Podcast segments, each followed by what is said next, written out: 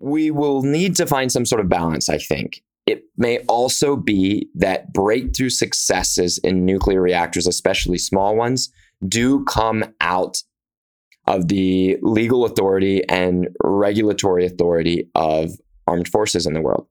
It, and in fact, that's one of the ironies of a lot of work to stop nuclear energy.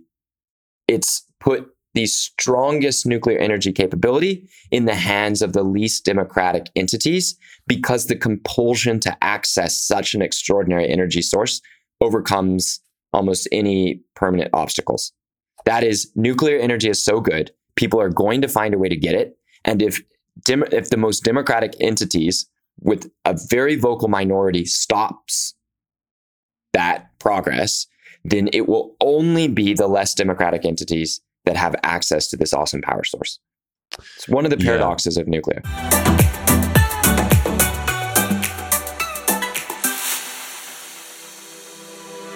Hello again, my friends, and welcome. I'm Eric Jorgenson, and this is a podcast. This show explores technology, investing, and entrepreneurship to help us all create a brighter, more abundant future together. This podcast is one of a few projects I work on to read my book, blog, newsletter, or invest alongside us in early stage tech companies. Please visit ejorgenson.com. Today, I'm very excited to introduce you to my friend Mark Nelson. He is the managing director at the Radiant Energy Fund, an organization which advises governments, nonprofits, and industries about nuclear energy. He has worked in nuclear his whole career. He worked in Europe tracking electrical systems emissions, especially in France and Germany, which we talk about a fair bit. So that's a, a relevant credential. He has degrees in aeronautical and mechanical engineering and a master's in nuclear engineering from Cambridge. If it sounds like he knows what he's talking about, he does. He also, I want you to know, has a great mustache. So you can picture that as you listen, and it just adds to the credibility. We talk a bunch about nuclear, nuclear energy, and fundamentally what it's about, the history of it, the future of it, sort of the geopolitical implications of it. In, in the next 90 minutes, you'll just get a download of everything that Mark knows.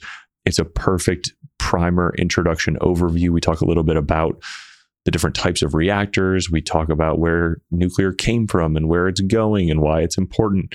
And I hope all of this is useful information that just helps our generation find our way towards a future with less scarcity, more equality, and more abundance. Thank you for listening. Please enjoy. Uh, when we first met, like you were halfway through your introduction and you just started like telling me why, like there was an impassioned five paragraph essay in between your resume about why each step happened. And it was a beautiful thing to witness.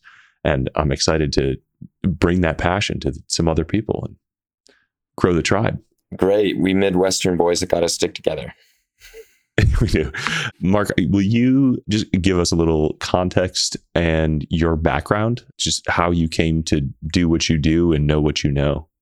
I'm Mark Nelson. I'm from Oklahoma City, Oklahoma. I grew up wanting to be an astronaut and started studying aerospace engineering and mechanical engineering at Oklahoma State University.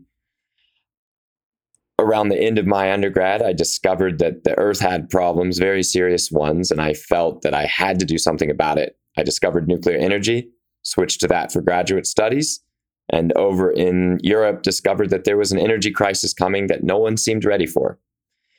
I tried to get a job in the nuclear industry during the, a very bad downturn for that sort of thing, and then eventually got distracted in policy and especially environmental campaigning. Went over to California to work for a sequence of environmental nonprofits focused on keeping nuclear in the conversation and then spent four years trying to keep nuclear plants from being shut down around the world. After, after the pandemic started, branched off on my own as an independent consultant in energy. I work mainly with environmental nonprofits and with industry. And I'm here to talk about why we're having such a moment for nuclear energy and why I think it's going to be the future. It does, it seems, at least from my perspective, my like very techie corner of the world, like nuclear is having a little bit of a popular renaissance. I don't know if that is like felt in the world at large yet, but it does feel like the snowball's growing, and that is a great a great thing from my perspective. Is that do, do you see that you know broader sense too? Without a doubt.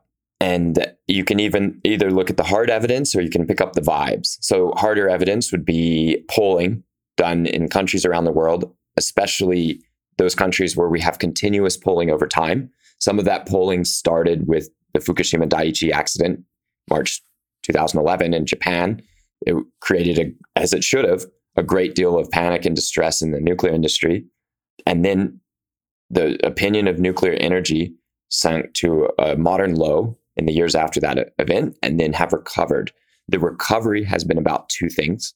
One, concern about climate change and the understanding of the younger generation that if we're having any chance of bending the curves that we see from scientific work on climate change, we've got to have more energy and it's got to be clean. And then the second thing that's been big is that the natural gas boom of the last decade, based in the United States, led to low prices that have now reached their conclusion, punctuated by the launching of new land wars in Europe. All of those things have disrupted very long held plans to move forward without nuclear. When those plans were disrupted, it led to a, a clean slate, an open, an open field for nuclear to make a comeback.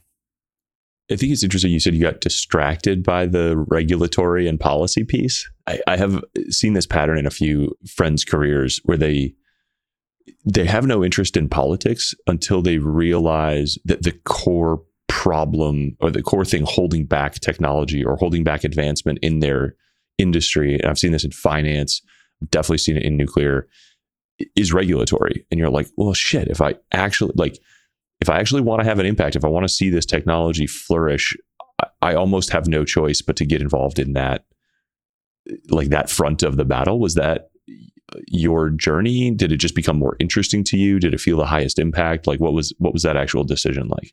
Eric, I'd, I'd put it this way. You may have heard this phrase if you're so smart, why aren't you happy? Or maybe a more business oriented one. If you're so smart, why aren't you making money? Or if you're so smart, why aren't you rich already?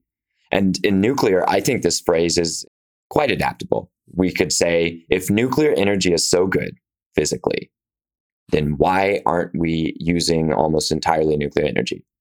That sends you down a rabbit hole. In fact, a lot of my initial concerns were those of, of many people who work on nuclear, which is the regulation itself about nuclear energy. But quite quickly, I discovered that the regulation of electricity, regulation of the environment in which nuclear would be working, was, if anything, more important and less, less explored than concerns that nuclear has too many rules and regulations left over from the 70s and 80s. Interesting. We, uh, I guess I've never heard it separated that way. So, t- talk to me about the regulations around electricity. Are those more cumbersome than the regulations on the like the actual nuclear technology itself? Well, in this case, it's not so much the rules for safety, but the rules for who gets to generate electricity and when and how they get paid. That is the deregulating the restructuring of electricity markets in much of the Western world and much of the of the rich countries of planet Earth, that had a terrible effect on certain technologies, not because of characteristics about whether they keep society safe or not, but merely by how they have to make investment decisions, when, and how they're rewarded for doing so. So here's what I mean if you're planning out an electricity system and you see that if you build this type of power plant and it's very expensive, but over a long life, it should pay for itself and it many times over. Well, that sort of thinking has been removed in most of the West. You're only supposed to think on three or four year time horizons. Power plants are supposed to live and die, be born and then and then go away rapidly according to the sudden influx of cheap fuels of one type or the the cutting off of that fuel that's supposed to drive the decisions on who gets to make electricity and how much they get paid but it's no way to plan especially if you have a technology where the upfront costs are very high but the lifespan and the ongoing operation costs are long and low, respectively. Yeah, there's a. I know there's a really. I do not know much about it, other than that there is a technical over there that I'm aware of that is like this very bizarre, like government oversight and regulation of the prices that can get charged by electrical I don't know providers in the, like the supply chain of electricity is very I don't know what the right governed or supervised or controlled or something along those lines. It, it messes with the fundamentals of the market. It, it, like, are you saying that is all sort of upstream of why we're not seeing sort of more open investment into nuclear? It's in some ways you can see it as like the garden in which you have to plant seeds and grow plants. If you're bad at gardening, then you're not going to be able to make much of bad soil. But if you're really good at gardening, sufficiently bad or tainted soil will stop you from growing plants. That uh, sorry about the slightly odd metaphor, but if you make an electricity system that does not guarantee that investors in high capital cost plants can recoup their investments. They won't do it. In many grids around the world now, old power plants are running down and declining. New power plants that can do the same thing, that is, turn on whenever humans say so and just keep running, new plants that can do that are not being built. Nuclear obviously falls into that category. And because nuclear only really gets built when there's an extremely long time horizon to recoup costs, then in much of the world, nuclear hasn't been built. And if there are not customers asking for nuclear plants, if there's not an expectation of building multiple plants, then all sorts of things go wrong with the attempt to even try to build a single plant. Nuclear energy is best thought of as a program. Let me give you an example back before all the cheap gas from the fracking boom hit the United States, gas prices were expected to be fairly high for a long period of time, say in the 2000s. United Arab Emirates, a major exporter of fossil fuels, decided to embark on a nuclear program. It took several years of discussion and preparation. It took a year or two to launch and close the tender for the plants. South Korea won. And then after the start of construction in 2012, it took about six, seven years before the first plant was ready to turn on. And then that, that turning on was delayed a little bit because the Emiratis wanted their own trained citizens to be the ones at the controls, physically operating the controls to turn the plant on, even if there were Western instructors or observers or experts giving, giving help. Then, after that long period, what is this? 14 years from the time it was a first a twinkle in the in the eye of eye of a state planner, you had two reactors turn on within two years. A third is turning on shortly, and then the fourth will be on next year. So, should we say that it takes 14 years to build a nuclear reactor, or should we start it from the start of construction and say it takes seven years to build a reactor? Or are we saying that it takes 11 years to build four giant reactors? If, if South Korea offered another four units and UAE accepted, you would expect that uh, many of these timelines would be shortened considerably. But that required a massive investment. And in fact, in many of the cases we're seeing around the world where nuclear plants actually get built, in order to finance the plant, they are selling their power forward on a contract for 30, 40, 50, even 60 years is one of the power contracts we've heard being recommended in at least one emerging nuclear state. I mean, that's well within the lifespan of the of the reactor to pay back, though, right? Absolutely. Like this, that is exactly we should be thinking in these super long time horizons. But Eric, think about this. Yeah. You can't you can't do a 30, 40, 50 year contract for natural gas. We don't know whether we're going to find a lot more or a lot less. And you know, there's just not the need. You could just pass the natural gas costs on to customers. Everybody should be able to assume that they're roughly getting the same gas costs in each country because the gas supply for each country is an as a well, it's an article of national importance, right? Germany has just discovered that almost nobody is going to be good enough at wheeling and dealing natural gas in Germany to make up for the giant pipelines closing.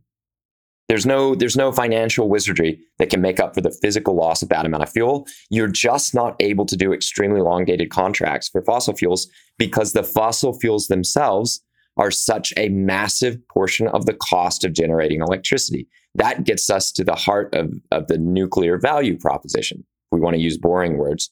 That is the cost of the fuel in nuclear. Even more, the cost of the uranium which is just a portion of the cost of the fuel, is so small that uranium going up or down in cost makes almost no difference to the price of generating electricity from nuclear. Where is the bulk of the cost come from in, in nuclear electricity generation? People. And and you know you're not you're not burning through people hopefully in nuclear. those tend to be extremely long lived well paid jobs.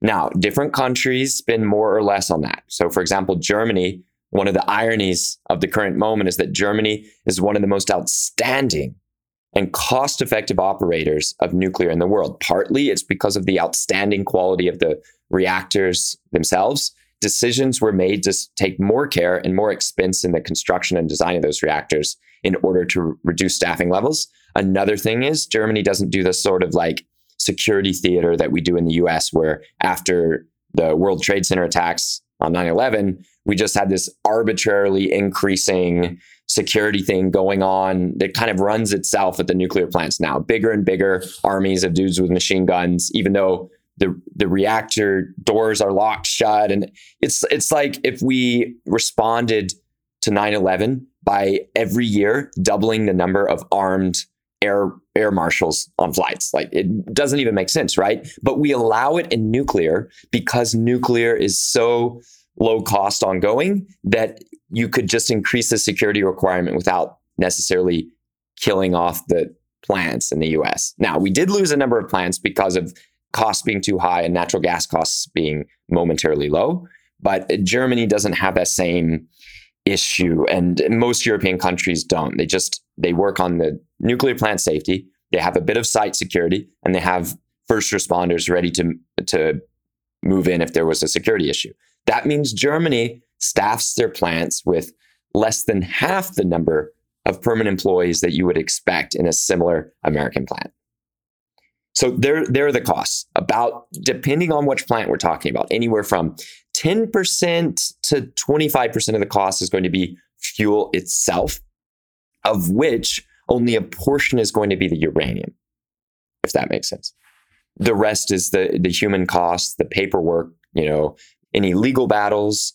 It would be marketing people. It'd be the influx of staff during high intensity refueling outages. It would be parts that need to be replaced periodically, that sort of thing. Who is the customer of a nuclear power plant? Is it are, are all of these being like purchased and commissioned by governments directly? Is that the majority of it? Great question. So, in the restructured or deregulated electricity markets, the customers are whoever would sign an agreement with that plant or or if you can't sign an agreement with a customer to buy the power directly, you have to sell into the auctions, into the exchanges, right? And if people decide that they will only buy electricity contracts from solar farms or they will only buy electricity contracts from wind farms, typically it doesn't mean you can actually get wind or get solar. It just means that you are preventing the nuclear company from doing any long term supply contracts by being just unwilling to buy their power. Then the nuclear company has to supply the remaining market uh, at a whole. And that market may have a lower volume of electricity needed, or worse, the market price may swing violently up and down based on weather conditions, both in terms of what the public demands or in terms of what renewable energies are supplying, meaning the nuclear is then left potentially without customers. It doesn't mean the power isn't staying on 100% you know, year round, it just means the nuclear plant isn't getting paid very much. So where we're seeing nuclear success, the customer ends up say being a guarantee by the government that you know a backstop that your your power will be sold at a certain price so don't worry about that. Or that's that's the model now being used or proposed in Great Britain in the UK the electricity markets are so flawed are so messed up are so decayed that in order to get any power plant built the government has to offer a guarantee that you'll get at least a minimum price for your power and then in other countries, we have so the situation in Finland, any new reactor going in there is expected to be paid for, financed ahead of time by entities that want a share of the electricity itself. So ultra heavy power using industries with very long investment horizons themselves, like lumber mills, pulp mills, aluminum manufacturing plants.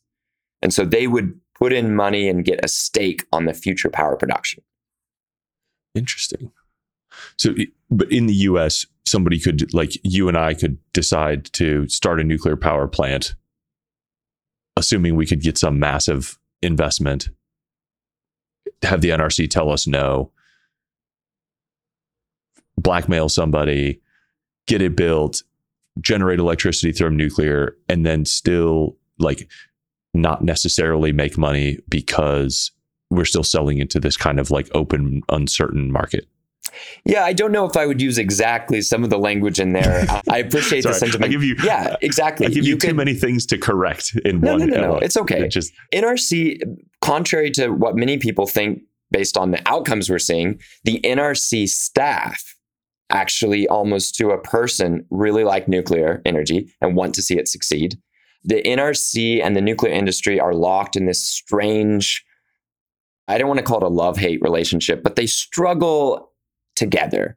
If a nuclear plant gets shut down because of economic conditions, say, then the NRC has to start cutting staff because the, the nuclear industry is required to pay for almost the entirety of the cost of its own regulation.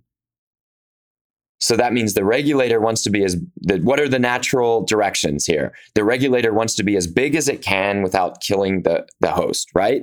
And meanwhile, the nuclear plants know that they they they have cooperation with the NRC as long as they're paying, you know, the big bucks and and staying on good terms. But at the same time, it's a one of the burdens that's shutting them down and, and when natural gas was cheap. But yeah, to answer your to answer your question, let's say you get a plant financed, actually get it built, get permission to turn it on, and then you're in an area like the Midwest or the Plain States or I don't know, California or New England, where there's this wild, wild west electricity market, yeah, you might not be able to sell your power. Now, in practical terms, what would happen is you would bid into these auctions zero. You would just say, we're going to be on no matter what, zero dollars, zero dollars, zero dollars, because you don't want to staff up, fuel your plant, and then run your plant with some crazy curve up and down. Now, does this happen in some places in the world? Yes.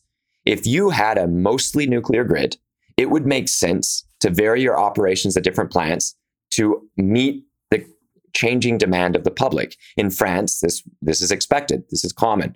EDF, the state owned operator of nuclear plants, has a number of their plants specially designated for both small and large adjustments. And by that, I mean not just daily sometimes, but they have a bunch of reactors scheduled for long, slow refueling outages and repairing outages during the summertime when typically demand is lower.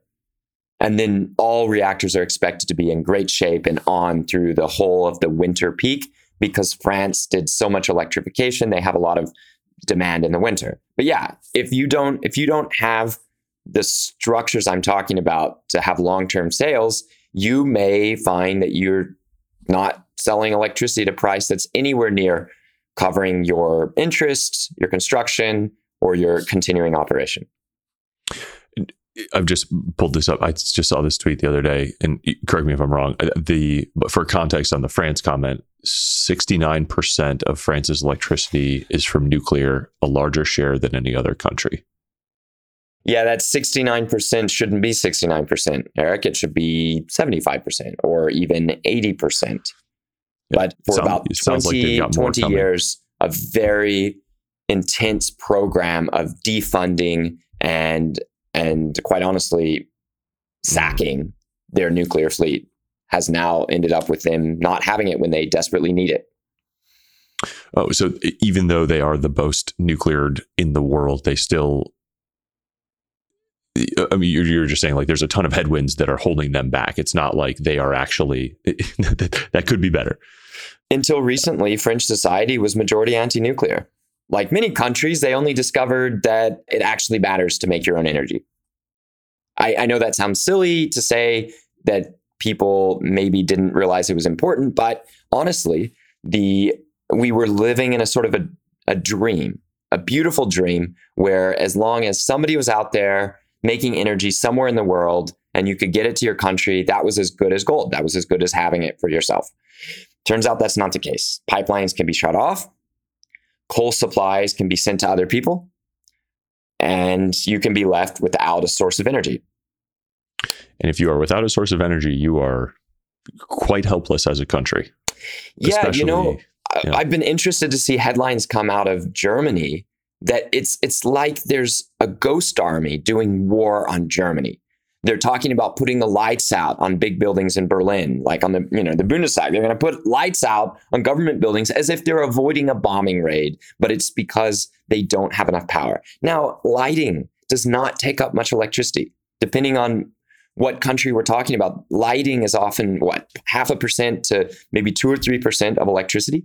So at the point that you're turning off that little usage on incredibly symbolic structures, it's like you're losing a war to an invading army. It's like you're you're dodging, you're trying to dodge bombs. And that's the situation they're in. Russia is able to invade Germany without an army just by turning off its export of fossil fuels and, and there's still people in Germany for some strange fucking reason talking about turning off the nuclear power plants for safety reasons. And there's other people saying it is much more dangerous to lose the ability to generate our own electricity. Yeah, it's a very bizarre, it's a very bizarre. In the last few weeks, though, the people saying that the reactors should follow the law as written today and turn off, they're not making safety arguments anymore.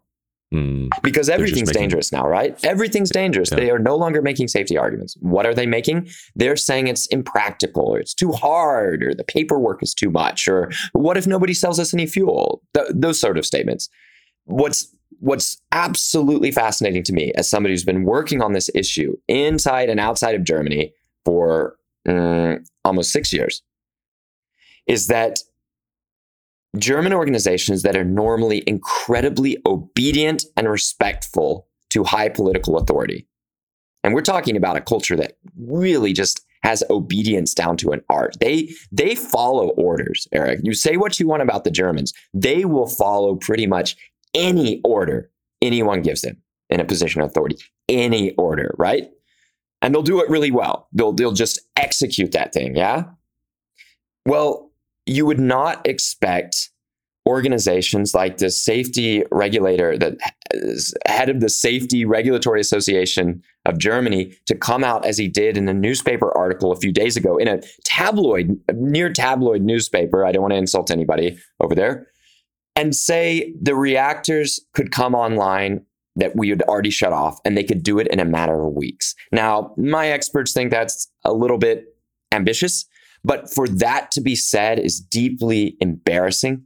It's humiliating for the sitting government who are claiming to be the calm and responsible ones who should be managing this crisis because they've directly been contradicted by people with the actual technical abilities and the technical staff to make safety judgments, which of course the politicians don't have that. And then some of the reactor operators themselves, some of the companies that own these plants have come out and said, yeah, we could order fuel. And they've said even more. They've said, because this is nuclear, we don't stop operating because our fuel tank runs empty. Instead, the fuel in a reactor core is designed to keep operating for years. And you only replace part of the core with each outage. And since they went into this final swan song, you know, their last year of operation with this full core, it means that they can just keep operating through the winter without turning off the reactor. Sure. Will their power start to decrease a little bit? Yeah. But that hints at the marvelous power of nuclear energy that you're storing so much energy in such a tiny place that, if carefully managed, you can power all of society on just a few machines. And continuing to improve the economics of the massive capital investment of building the reactor in the first place, right? Like we should be trying to get as much life out of all of these as possible all around the world. You know, it, there's some in the US that are still Diablo Canyon. There was like a big scuffle about shutting that down. And still is. Yep. Yep. But yeah, and and it goes beyond just operating longer. Most of these plants can be uprated. You can build slightly larger parts around the core, do some careful safety studies, change some operating processes, and then you can operate these reactors at, at sometimes 5, 10, 15%, 20% more power than originally designed it reminds me of the, the Charlie Munger thing. It's like when, when the railroads realized they could just stack train cars on top of each other and basically double the capacity of the existing railroad for no additional capital investment. He's like, there's not a lot of those laying around, but when you find them, you should absolutely take them. Exactly. Um, one of the horrible things about the French mismanagement of their world leading reactor fleet is that they're one of the only countries on earth that have refused to operate their existing reactor. It's just sitting there on the ground, Eric. It's practically free. What, 15, 20% uprates across the entire fleet are possible. And they just haven't. They just haven't. No, it's fine. it was fine. Like, yeah. And now they have a crisis. Their electricity prices for next year electricity, the full year contracts are 10 times higher now, right now, as we speak, than they were for the decade between 2010 and 2020. That is civilization shaking. That is society ending if they can't find a way to fix it. So I'm sure that there are people who are going to say, look at this correlation. France has more nuclear plants than anybody else in the world, and their energy cost is exploding. Uh, what is the. Wait. Yes. Their energy please. prices are exploding. This is very important. Energy price is an imperfect reflector of energy cost. And there's a difference between the average cost and the marginal cost. The French have so mismanaged their nuclear fleet that they are short on electricity supplies, and that marginal unit is extremely expensive and extremely scarce. But the cost of running most of their power plant fleet the average blended cost has barely moved because they're using nuclear plants and not fossil fuel plants. Now, we didn't mention here the sun and the wind because obviously you would think the sun isn't more expensive. Like the star, it's still just the same distance away from Earth, and the weather patterns haven't changed that much. And then the wind, there should be about the same amount of wind, and the wind hasn't changed price just because Russia has invaded Ukraine, right? So why are we why are we talking about that fossil fuel price and nuclear price as being the key determinants? I mean, look, a country like Germany is almost 50%. They're they're they're aiming for 50% wind, water, solar, biomass electricity. Why wouldn't their costs mostly stay low like France? Well, certainly Germany's prices have not gone up as much as France. But the costs, the blended costs of delivering, burning, finding fuels, burning them and delivering all that power, which is the necessary component of balancing out the natural energy flows from solar and the wind, that ends up being vastly more expensive in Germany than in France, even if the marginal price in Germany is about half that of France for the next year electricity prices.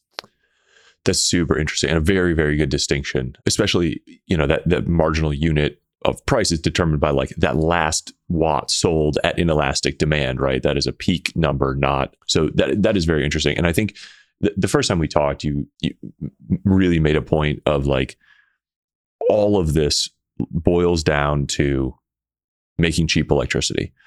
The technology, the regulation, the policy, like the the goal, like all of it boils down to making cheap electricity and cheaper electricity what what I'm appreciating for the first time in in this conversation with you is that like that's relative and the relativity of it is a little it makes it complicated and slightly dangerous because you know, cheap one day because we think of it as all coming from fossil fuels or like so cheap relative to that one day versus another could vary a lot, but less so with solar.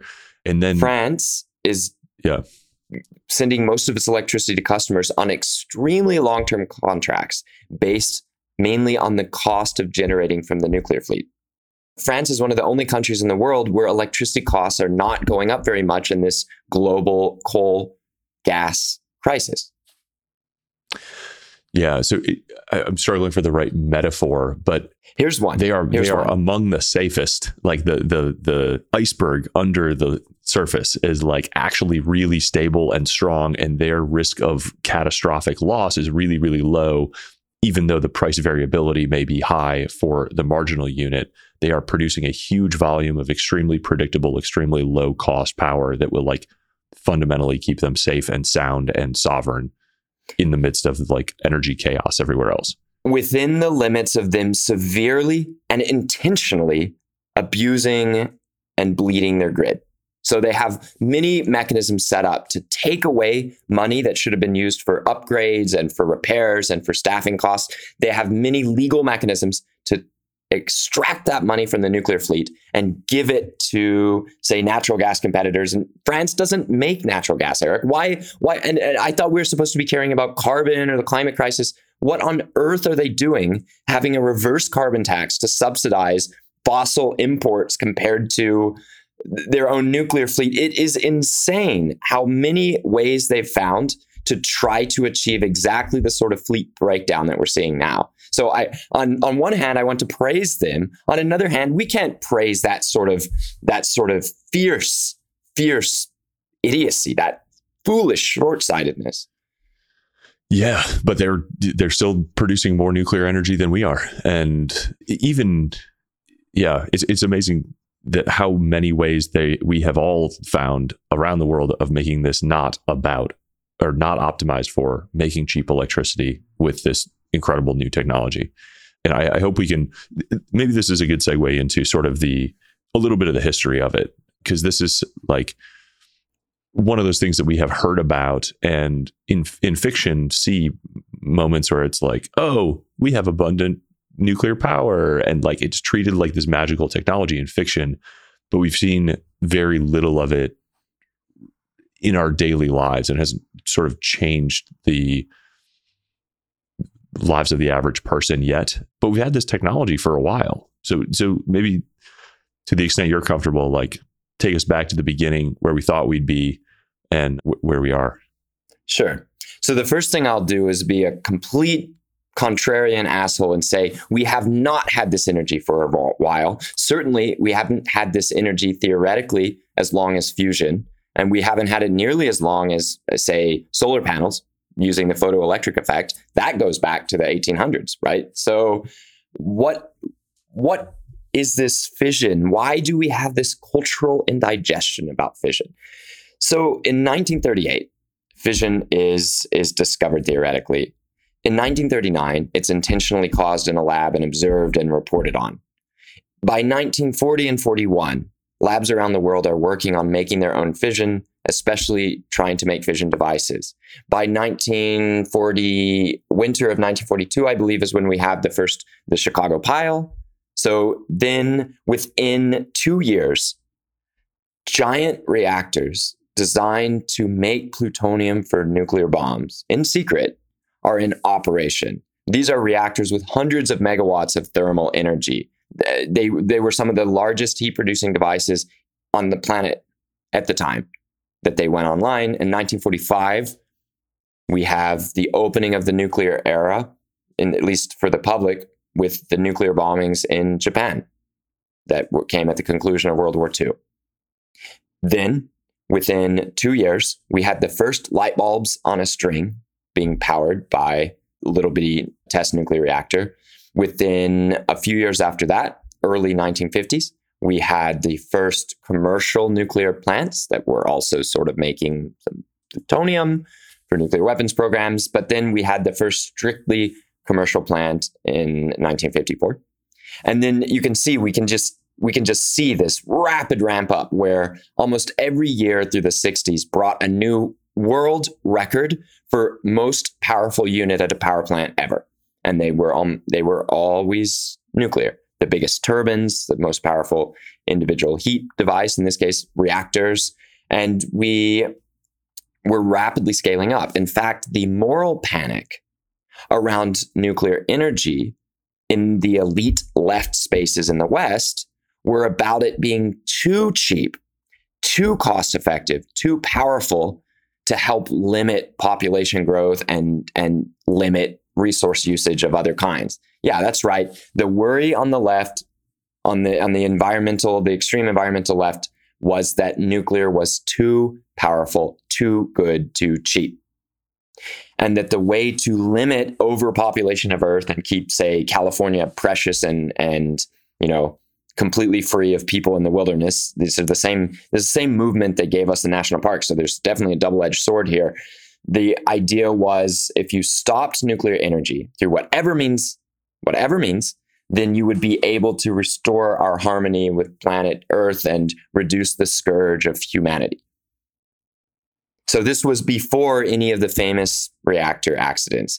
This was during the age of health panics around fallout from nuclear, nuclear weapons testing. Now, for an adult global generation that had just fought and died in World War II, and they'd gone through this incredible trauma. It took a lot to sort of shock that that generation into action. But the younger generation, so these would be the baby boomers, we're talking about the children of those who fought World War II, they hadn't gone through the same traumas, didn't have the same perspective. And it was quite attractive this idea that all nuclear energy was nuclear weapons all of that was the same thing as colonialism and war. And that if you wanted peace in our time, if you wanted peace on earth, you had to stop all of nuclear. Well, citizens have not had a great record in stopping nuclear weapons. That tends to be an issue between the tops of states, right? So, what they did was instead, they stopped nuclear reactors. They fought to block them to shut them down. And they, you know, nuclear reactors were seen by the environmental movement as much worse than coal, worse than oil, certainly worse than natural gas. Carbon was an issue that was lingering in the deep background, but there were some environmentalists who felt that concerns about carbon would just give the nuclear industry a reason to exist there were other environmentalists and energy philosophers who came out and said, no, you should make your own energy in little batches. You should have a bucket of heating oil and pour it into your little generator to get through winter. Small is beautiful. You should right size energy to live a good life, certainly, but just at the right scale. So many of the organizations that are now very large and rich the environmental groups still fighting nuclear energy, they were fighting grid expansion for a very long time. They were fighting to make sure utilities couldn't produce and sell too much power. They were looking for a sort of I, you know, if you're if you're judgmental like me, you could call it eco austerity, in large part because it would reduce the need for new large nuclear reactors, which at the time were quite cheap and cost effective.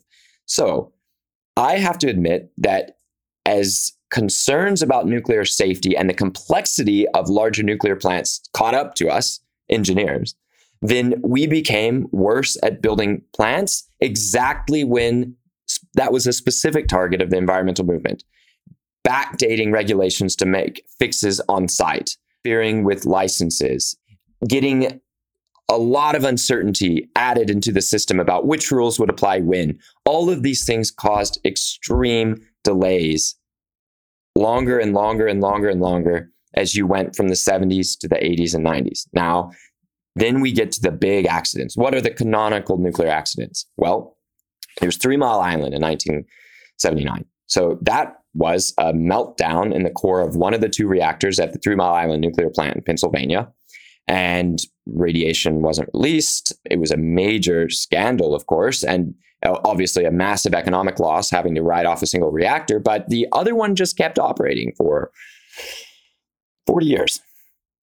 So I'm not I'm not saying we shouldn't have learned something, but we did learn something, and that has never happened again at that that type of reactor. That family of reactor has had an extraordinary performance run since then.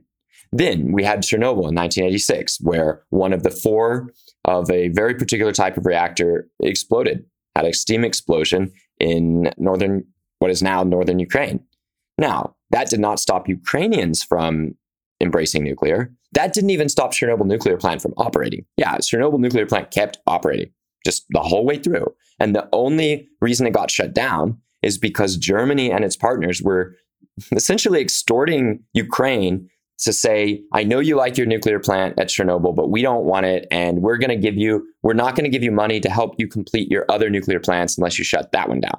Now, I've, I've heard debates on both sides about whether they should have or shouldn't have or should have waited until they had full replacement. Anyway, just saying that type of reactor is still in operation in Far Eastern Europe, in Russia, near major population centers. Is it good or is it bad? Different conversation, perhaps, but Chernobyl did not even shut down Chernobyl nuclear plant. Then we get to Fukushima Daiichi, where you had a, let's just be quite frank here, a completely broken safety culture, an intense concern with the feelings of local populations that led operators of the plant to delay increasing the height of the seawall because it would imply that the seawall wasn't already the right height. Sounds insane, but I think it makes cultural sense over there. Obviously, it was an error. They got caught with their pants down, not just with the seawall, but also with the backup generators to keep the core cool in the event that a giant disaster wipes out 16,000 lives and crushes the regional infrastructure, which is what happened. They were not able to keep the core cool. Three reactors suffered partial core meltdowns. Radioactive particles were released to the atmosphere. And in all of these events, the nation involved has returned to nuclear energy being popular and relied upon. For, with Ukraine, it's more than half of their electricity. The US is 20%. Japan has an ambition to get back to around 30% now. So the interpretation of these disasters as world ending or industry ending w- was coming from populations that were not the ones most directly affected, which is a, a very weird phenomenon. And I'm sure you're going to get some backlash for that. But what we're seeing is that there's a sort of inoculating effect of actual nuclear disasters after some time has passed. And that those most panicked about, say, nuclear war, nuclear bombs, are the ones who are the most sensitive to nuclear power plant problems. Hence, Germany shutting off its plants while also relying on other countries to protect it. And, and I think people tend to hear, oh, it's radioactive and think, oh, then it therefore dangerous. Like no literacy around like what levels of radioact- radioactivity are and aren't dangerous. And I think, you know, you, you have this like popular incepted image from the media or the the stories of Fukushima. The, the Fukushima nuclear disaster is like what you hear, and then you forget that like the tsunami is what caused all of the damage. There were no deaths due to radioactivity. I think there's maybe a, a, disputed case over one death that is related to like the actual plant, and everything else was like from the tsunami itself. And I, I found this quote as I was searching through the past things that nuclear power plants are now basically the safest among the safest occupations in the world. It is more dangerous to work as a real estate broker than than at a nuclear power plant. I hear all that, and it, and it's yeah. true, but I have to be empathetic to the public for the following reason. Real estate brokeraging is not going to be substantially different next year, but maybe if there's a single giant nuclear accident, it changes all the averages, right? So that is the the long tail risk comes up a lot when when sophisticated people are talking about why they're still worried about investing in nuclear energy. And I absolutely respect that perspective. But here's the thing that fascinates me. Compared to other technologies or other systems with long tail risk, the damages, you know, the, the leverage that those long tail disasters have is so dependent on a cultural message to the public that calms fears about radiation. That is to say, since the accidents already don't kill people physically, you can address the damage, which is mostly from fear, without having to make alterations to the technology. Of course, you should increase the safety culture in Japan. Just like after after the events of 9/11, we really just haven't had major hijacking since then, right? It's it's had to be the pilot with a death wish to take down a plane or a missile from outside, things you cannot actually stop with designs of the plane. Or at least not it's not considered practical. Yes? So, just as you have to allow disasters to eliminate entire categories of accidents, that has been that has been done but it's not been made clear to the public just how much risk has been reduced to them just by becoming more informed about nuclear energy and public officials becoming more informed about nuclear energy. It's not as good as actually changing rules and regulations and getting it put in law that you don't evacuate these areas if there's not a radiation threat to health, a serious risk to health that makes up for the risk of evacuation. So we haven't made those formal updates to laws, but the general lower panic, the inoculation we've gotten from the disaster at Fukushima Daiichi has made future nuclear accidents safer for the public without actually changing the internals of the technology. Perhaps that's an interesting place to come to the so called advanced nuclear world. Mm-hmm let's connect sort of the the history with with the present then. So we've we've kind of come up through the beginnings of it. But yeah let, let's talk about sort of the next wave of nuclear which as you say goes sounds like it goes by the term or the the family advanced nuclear. Sure. So i think we can take a moment here and say what are these reactors? Any reactor is a quantity of nuclear fuel almost always uranium in some blend of the abundant naturally occurring uranium 238 and some amount of a much less abundant naturally occurring uranium 235, with those numbers standing in for how many mass bearing particles are in the nucleus of the atom. So, just a little review protons are mass bearing little particles with a positive charge. The number of protons in the atomic nucleus gives you the element name. The number of neutrons, those are neutral particles also sitting there next to the protons, the number of those gives you the isotope, the, the you could say the flavor of very closely related flavors of elements.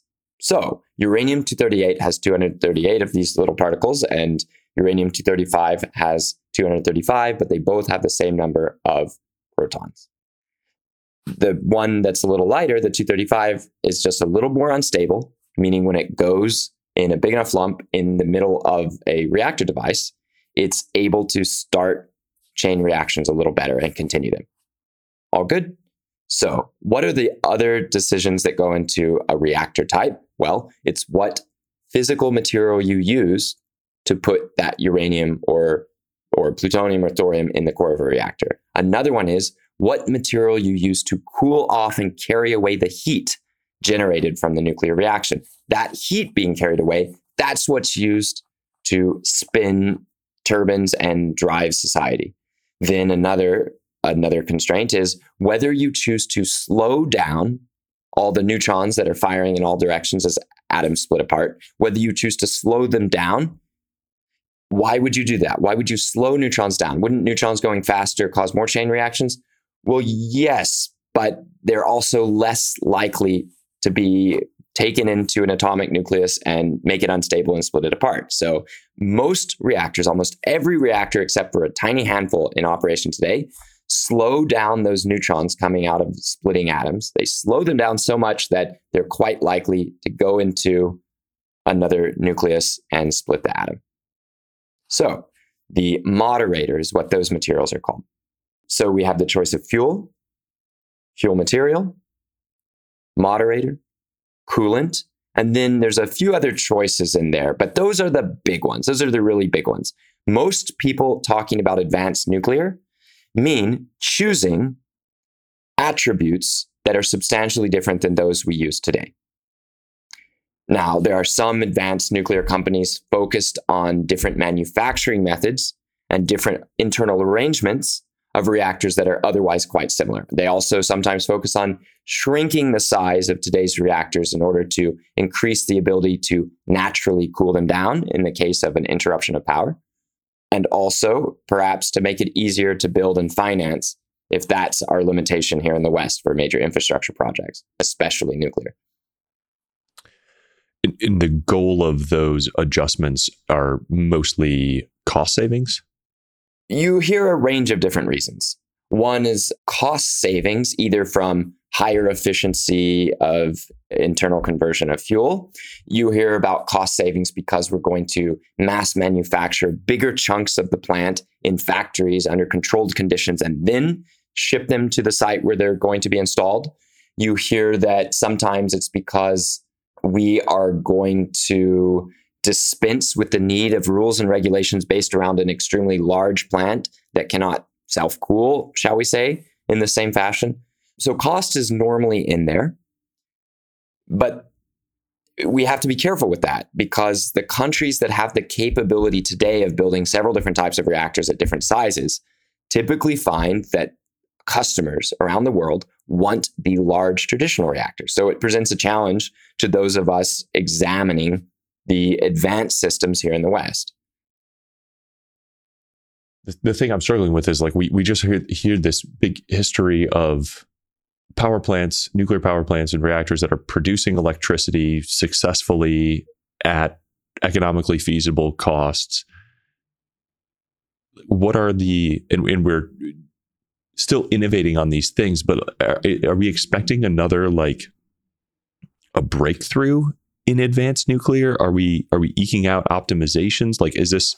I'm trying to find an analogy to like some of the other technological sort of improvement curves that we see. Like, is there a Moore's law like analogy in technology, or are we just like trying to find new ways through the maze? Like the difference, the the, the choice between continued re-engineering and you know scaling the existing technologies is like something that i'm uh, isn't obvious to me from what we've talked about so far.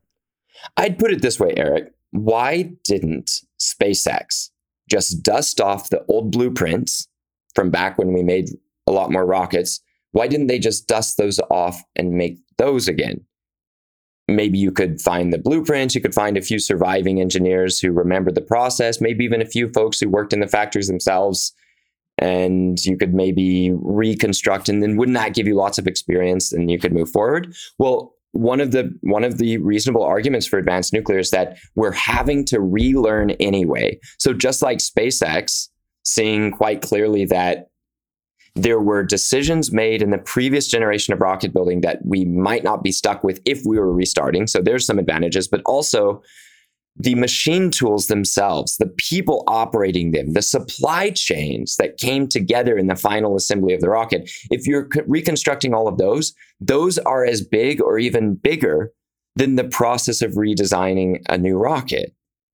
So if you're already having to make something that even if you are attempting a copy is substantially new in time and experience needed to be regained and cost, then you might as well change things that could offer big future gains. So one of the major things that that SpaceX went for, of course, in, in rebooting American rocketry was being able to land rockets. And they started smaller before aiming for larger.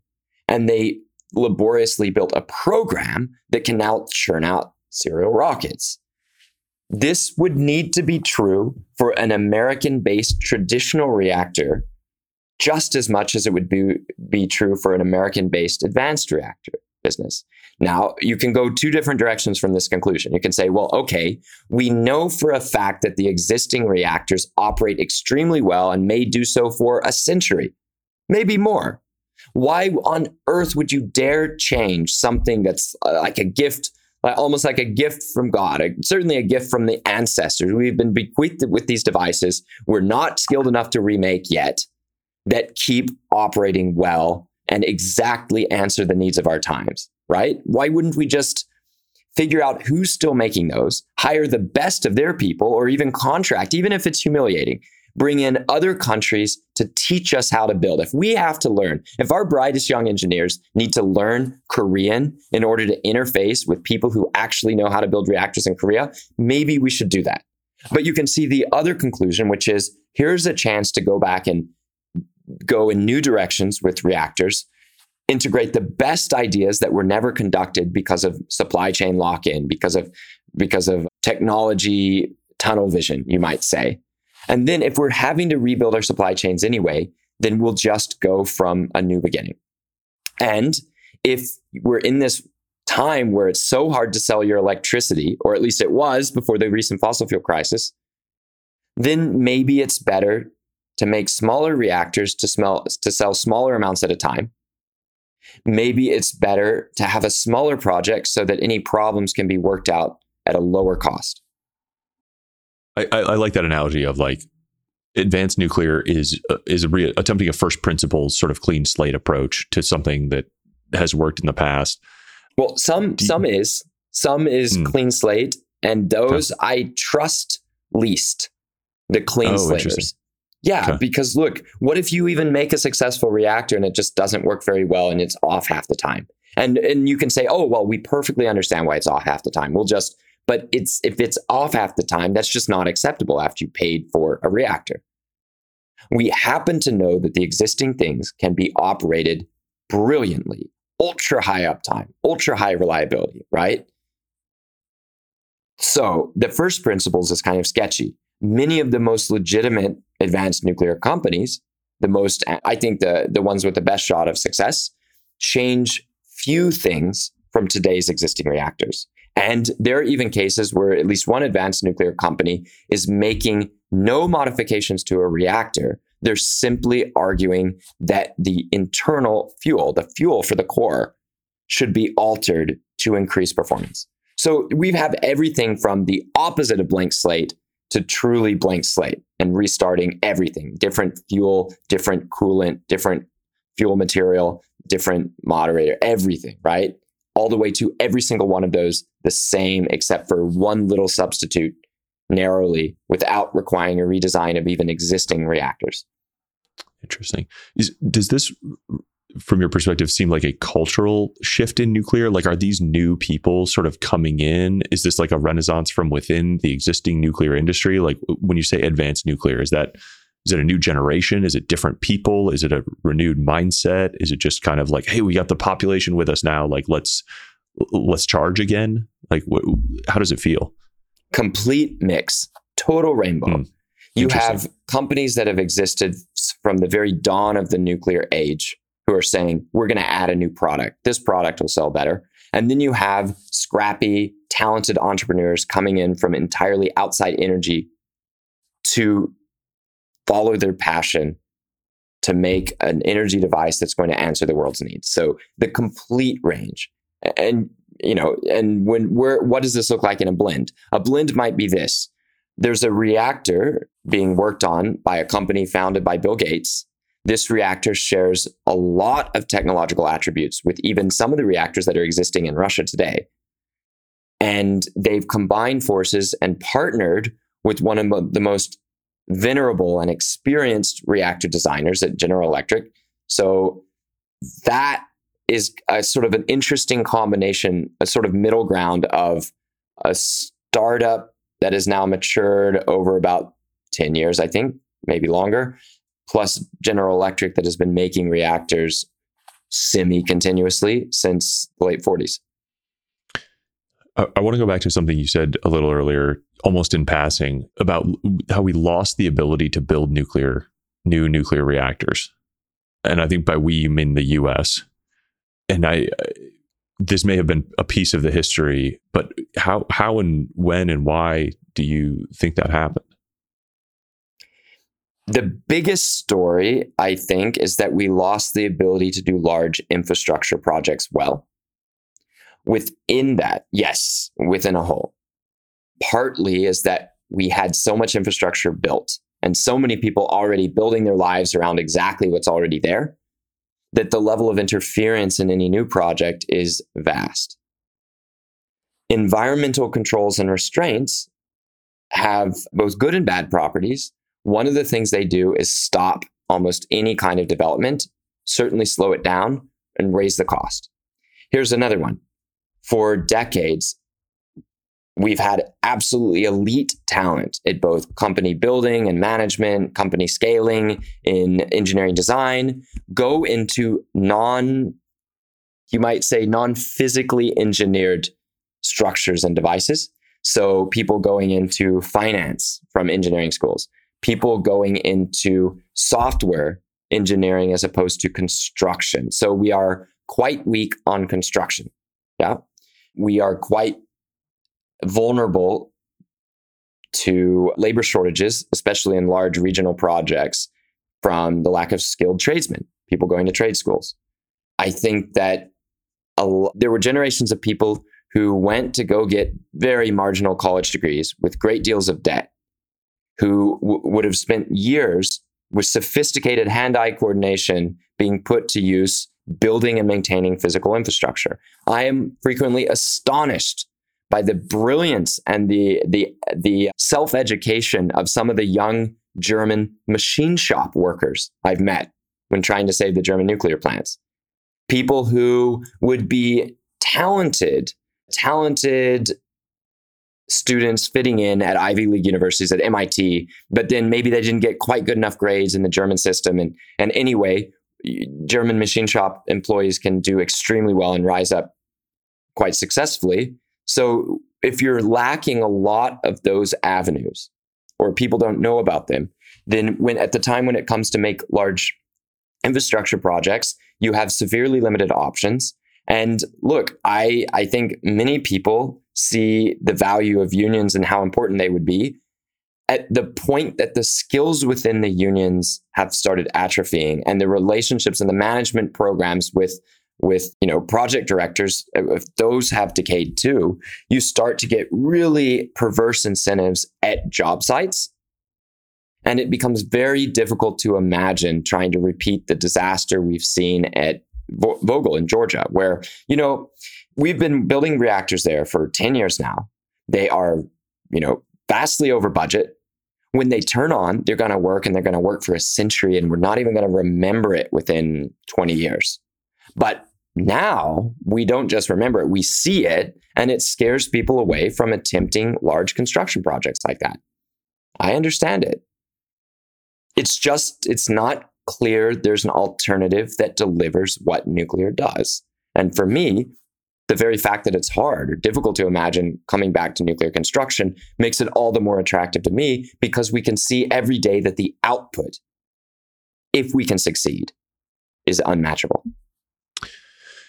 Yeah, that, uh, that's an interesting painting of everything because it doesn't, it, it, that is just almost a byproduct. That doesn't even account for the people who are actively trying to interrupt the the continued creation of nuclear power plants, of which there are, you know, some interested parties. Absolutely, certainly, um, yeah. But and I those are real, but their power is fading. As we discussed earlier, the the cultural trends towards nuclear are very strong, and it really does break down on age. The baby boomers who were born into a world of effortlessly expanding abundance from their perspective. All you had to do was stop things to keep the good life, not build them, right? We're coming to the end of the lifetime of the infrastructure. We're coming to an end of the knowledge and skills like being continuously passed on since the second industrial revolution back in the 1860s and 70s. And we're those of us young people, millennials, are having to see that we ourselves are going to need to rebuild a bunch of the systems that keep us alive today. Let's build, baby. Let's do the next industrial revolution. Yeah, I, I want to see so. it in our lifetimes. I think a good sort of yin to the yang of of the our ability to or our loss of the ability to build new nuclear reactors is the is the Navy. And I would love if you would take us through that kind of like little pocket of it's it's almost a counterpoint. Like it's a isolated little like zone that is having a ton of success. And I, I think has the most like operated reactor hours of any I don't know organization on Earth, if that's the proper quote. But I, I would love to like talk about that and maybe as a counterpoint to the some of the challenges and like as a success story almost. Sure. So very rapidly after the discovery of nuclear energy, people started to realize that it fit the model of what what science fiction writers had been imagining for decades at that point of nearly unlimited energy that did not require oxygen to provide its power. You need only figure out how to harness it and seal it in a vessel before you had unlimited range, nearly unlimited speed by the standards of ships at the time, right? So, where did that happen first? In the United States Navy, there was a young admiral who was on a really kind of backwater assignments and found his way towards the problem of exploring nuclear energy for the Navy in 1946 and 7. He gets assigned this and he very rapidly stakes out a position for himself. This is Admiral Hyman Rickover. And he gets the funding and the confidence to execute a very small project the Nautilus, where he needed to choose a reactor type from the huge range, the dizzying range of reactors that were already then being proposed and invented at laboratories. He needed to choose one, get it built and constructed, get it onto a ship, and operate that ship on a maiden voyage that proved the concept. He did all this successfully with the USS Nautilus.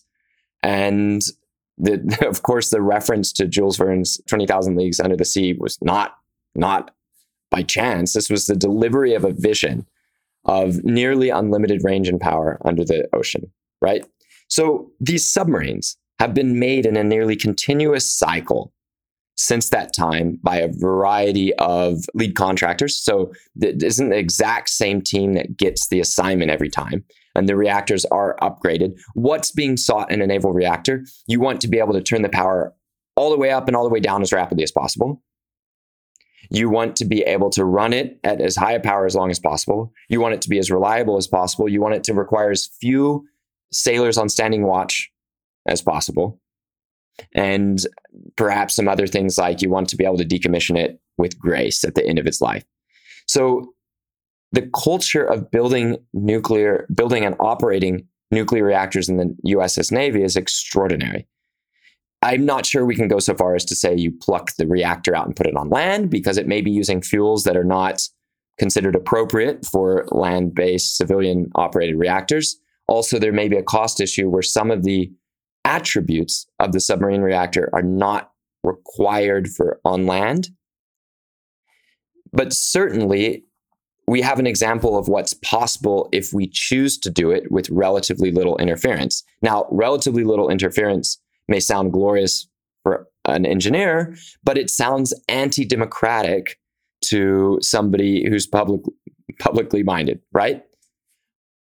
We will need to find some sort of balance, I think. It may also be that breakthrough successes in nuclear reactors, especially small ones, do come out of the legal authority and regulatory authority of armed forces in the world and in fact, that's one of the ironies of a lot of work to stop nuclear energy. It's put the strongest nuclear energy capability in the hands of the least democratic entities because the compulsion to access such an extraordinary energy source overcomes almost any permanent obstacles. That is, nuclear energy is so good, people are going to find a way to get it. And if, dem- if the most democratic ent- entities with a very vocal minority stops that progress, then it will only be the less democratic entities that have access to this awesome power source. It's one of the paradoxes yeah. of nuclear. It is interesting that, you know, there's no NIMBYism in the Navy. If somebody decides we're building a nuclear reactor, they're building a nuclear reactor and there's not a vote or a Let's city council this, meeting? well, it? I mean, it will be a vote to the same extent that military funding always is through Congress or, you know, so that yes and no. Elected representatives behind closed doors see the technology and make sure that the US has already always had it available since its invention. It's just those same leaders have not had the confidence to overcome decades of anti nuclear activism However, that confidence is, is rising by the day. We see senators and representatives compete against each other left and right to be more pro nuclear. There's almost a total consensus in DC that nuclear energy is good and should be at least a part of the future. The debate is around how much of the future and how quickly we should try to get there. That's, mm, that's that should fill us all with a lot of hope. Yeah, say, that's that's reassuring and uh, a great source of optimism. I, I don't how how recently have you felt confident saying that? Is that a would you have said that 10 years ago or 5 years ago? Absolutely not 10 years ago. 5 years ago we're getting there. The advanced nuclear narrative regardless of technological or financial merits. The advanced nuclear narrative made it easy for early adopters of the new rhetoric to say, well, it's not that old nuclear. We want that new nuclear. And not because we insist on nuclear being good, but maybe climate change is so important now we just have to, you know, accept a little bit of nuclear. So there was a there was a kind of entryism. In fact, there's another I mentioned I mentioned a company that's looking at a new fuel for old reactors. What's very interesting is that many of us young people got into nuclear energy because we saw posts on Reddit or on, on various other message boards about how there was this magical fuel, thorium, which is a slightly lighter atom than uranium and is about three or four times more abundant in the Earth's crust. So there's thorium everywhere. We use it for only a few little things like lantern mantles for old gas powered lanterns and uh, you know, a few a few small niche uses of thorium out there. But we heard on these message boards that there was this thorium that was going to change everything, that it would unlock unlimited energy, that they hadn't wanted us to pursue it. Who was they? Well, it depends. They might be the anti nuclear environmentalists. They might be the military who insisted on only reactors based on uranium because they wanted warlike capabilities. None of it really made sense. But it was so fascinating that it spread virally with very little need to slow down and say, okay, this thorium, why haven't we, why have we actually not used it if it's so good? So there was a thorium community that came together from outside of the traditional nuclear industry. They made conferences, they made videos. There was a few TED Talks that went out very early, 12, 13 years ago. And those captured young, idealistic engineering minds like mine within days or maybe weeks of starting our nuclear engineering programs, our formal study, we we would learn, oh, that's why we don't use thorium because it's not actually a fuel. You have to turn it into uranium first, which means if you have a reactor that can do that, why would you even? There's no shortage of uranium, so so very rapidly, a lot of us fell out of love with thorium.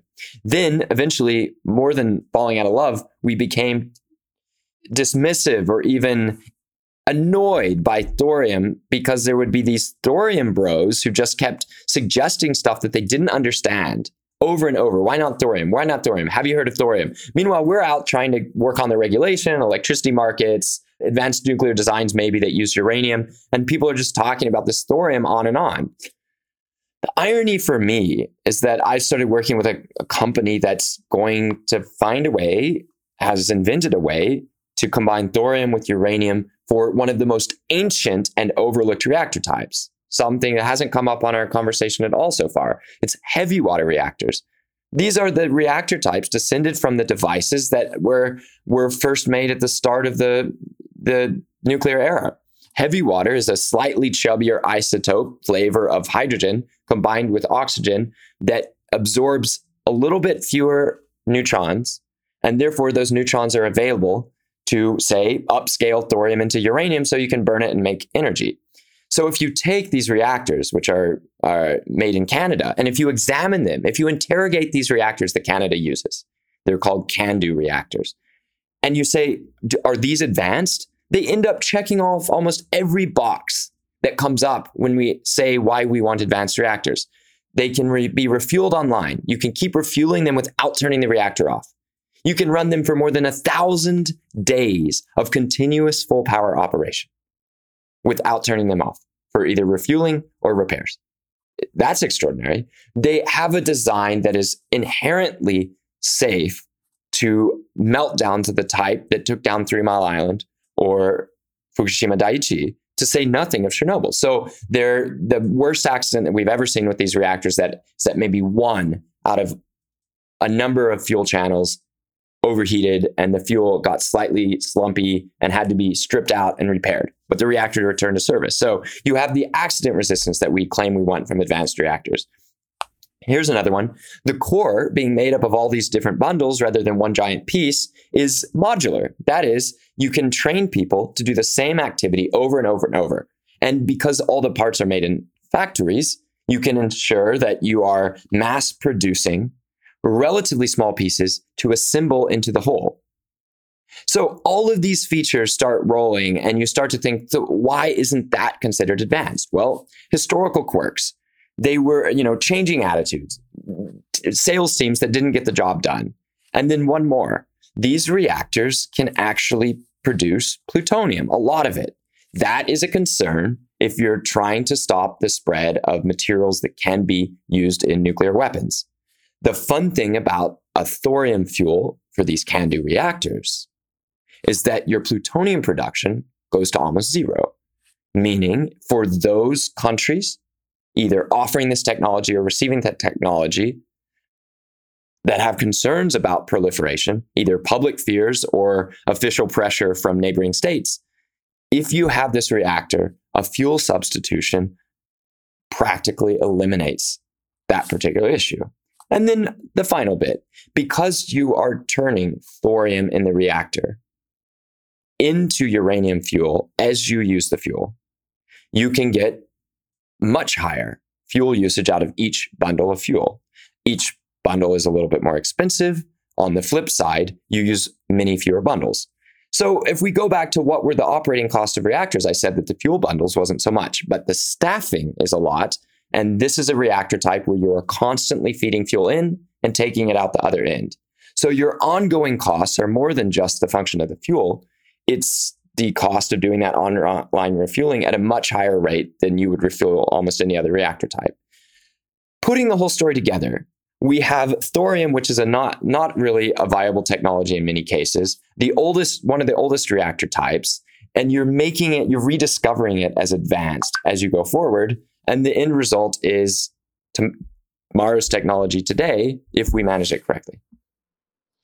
It's a wonderful and a beautiful mix of all of the different stuff. And I think so there, I had two questions that came up sort of uh, during that that I want to emphasize that you mentioned plutonium in there, and it's most reactor fuel is not weaponizable and not the same as you know. It's not like you could take that out and put it in a nuclear bomb and have a nuclear weapon.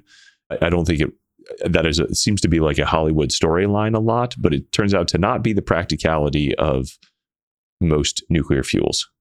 True, false, or true, something absolutely true. Okay. And the way I would put it is that the physical constraints on any of the disaster scenarios that haunt our dreams around nuclear are severe. They're almost always deal breakers to actually doing the storyline of terrorists break into a nuclear plant, capture the device or capture the spent fuel, and then they take it away and then they make some sort of weapon out of it and they extort entire countries, or they're just nihilists and they want to watch the world burn, right?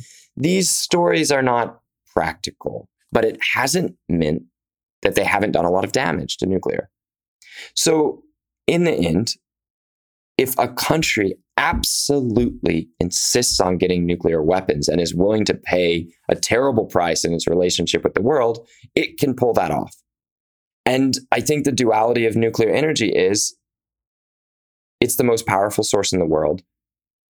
That could mean for ill or for good. Now, we have an irony to deal with where the only time a nuclear weapon has ever been used in war has been when only one country had it. That opens an entire can of worms I don't think we should get to today, at least, Eric. But it's not clear what the relationship actually is between the spread, the slow and control spread of nuclear weapons around the world and peace versus war. Certainly, the Russia attacking Ukraine situation provides much food for thought in addition to unimaginable levels of tragedy. But I, I think that it's clear that people intuitively know that there, there's some kind of link. It's just, Eric, that that link is not in the in the specific reactors or in the uh, typically in the exact pieces of technology. It's in the skills, it's in the fears, it's in the capabilities of, of various states and their and their citizens.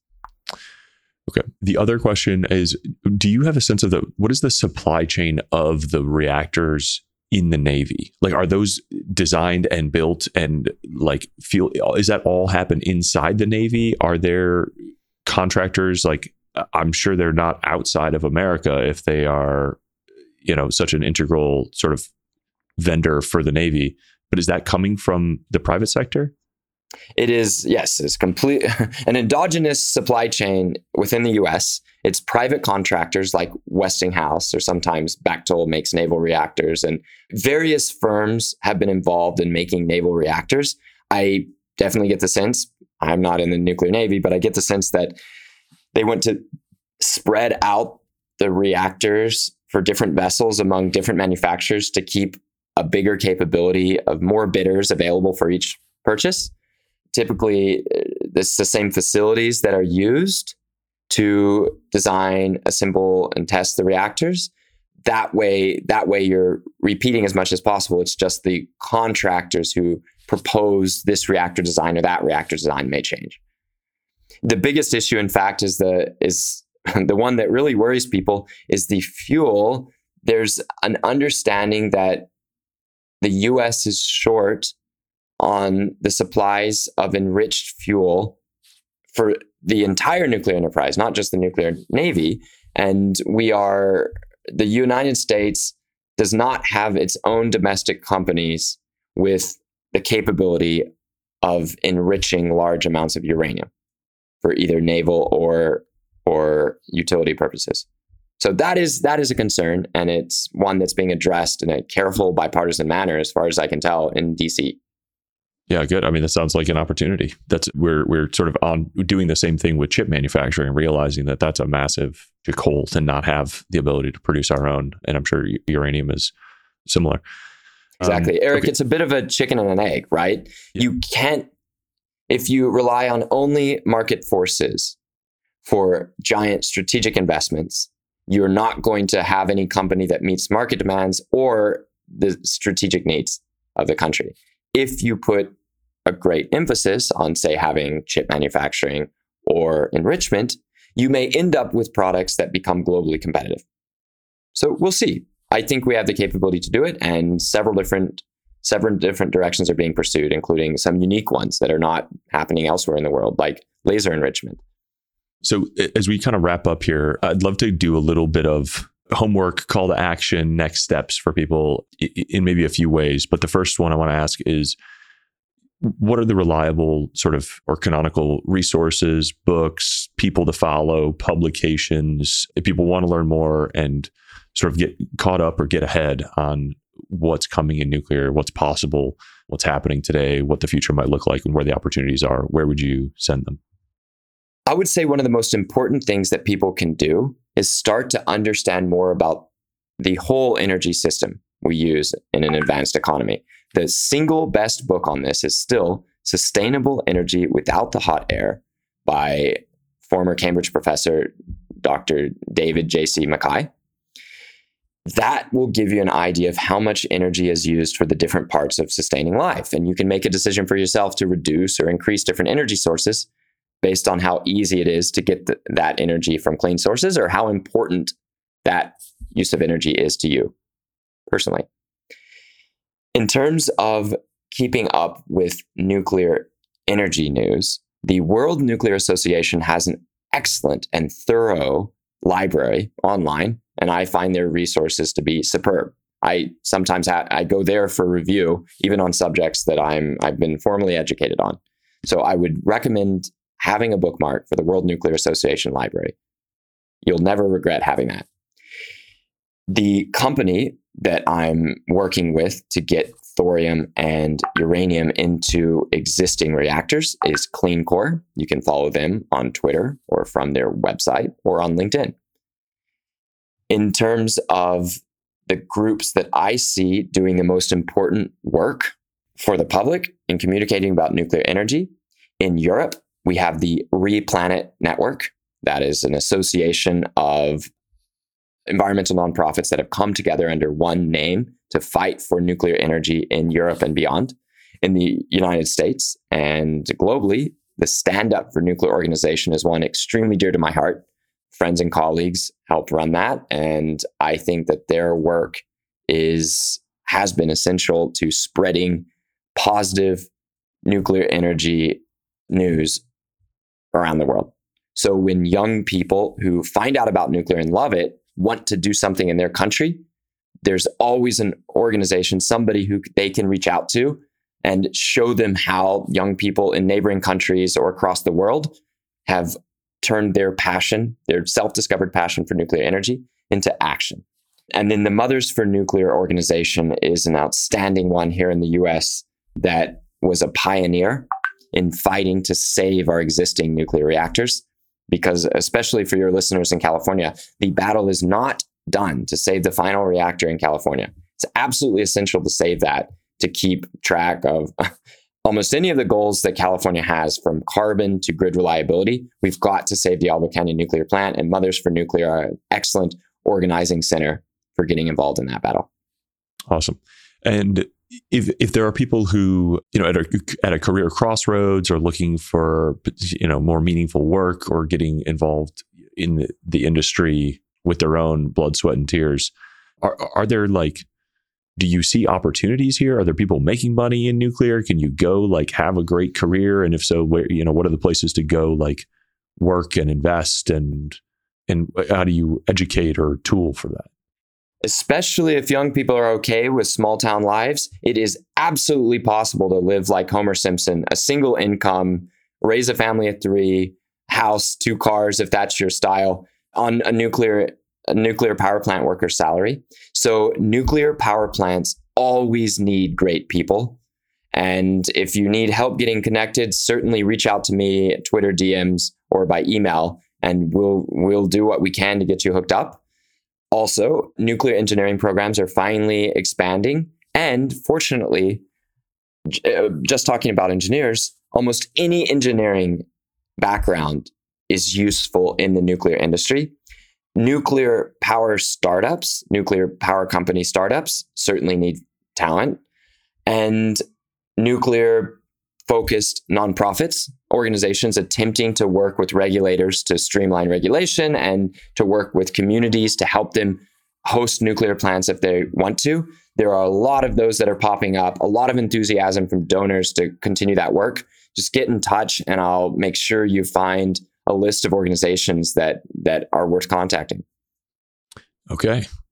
I love that. I hope that this does channel some people either intellectually or resources or effort or just awareness into into this. I think it's such an important thing to see in our lifetimes and it, my episode of Josh Storrs Hall was was a lot about nuclear and nanotech and establishing we didn't really harp on it in this episode but really changing the mindset around like energy as a negative impact thing that we talked about in the 70s and realizing that like cheaper and more abundant energy is the single greatest way to lift people out of poverty and create better safety and more abundance in their lives and the cleaner that we can accomplish that the better off the planet is going to be and the less conflicts there's going to be between humans over scarce resources.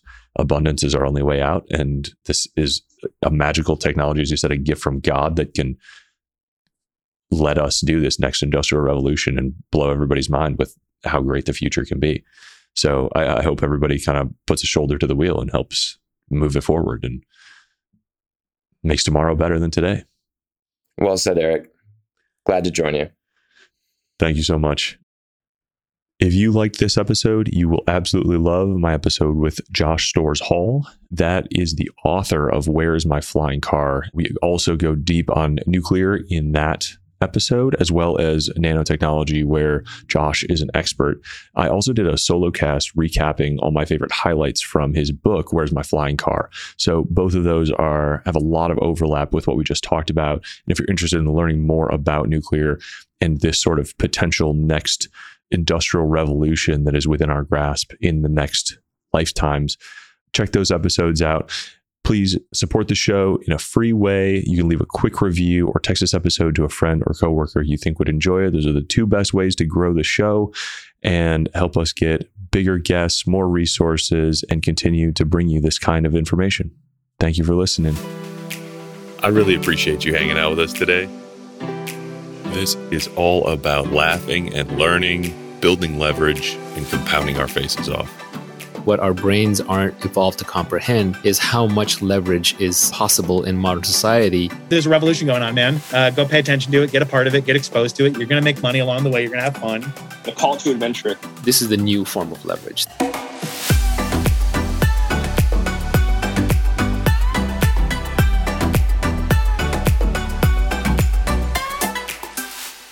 Take a few quiet moments for yourself, breathe deep, and be well.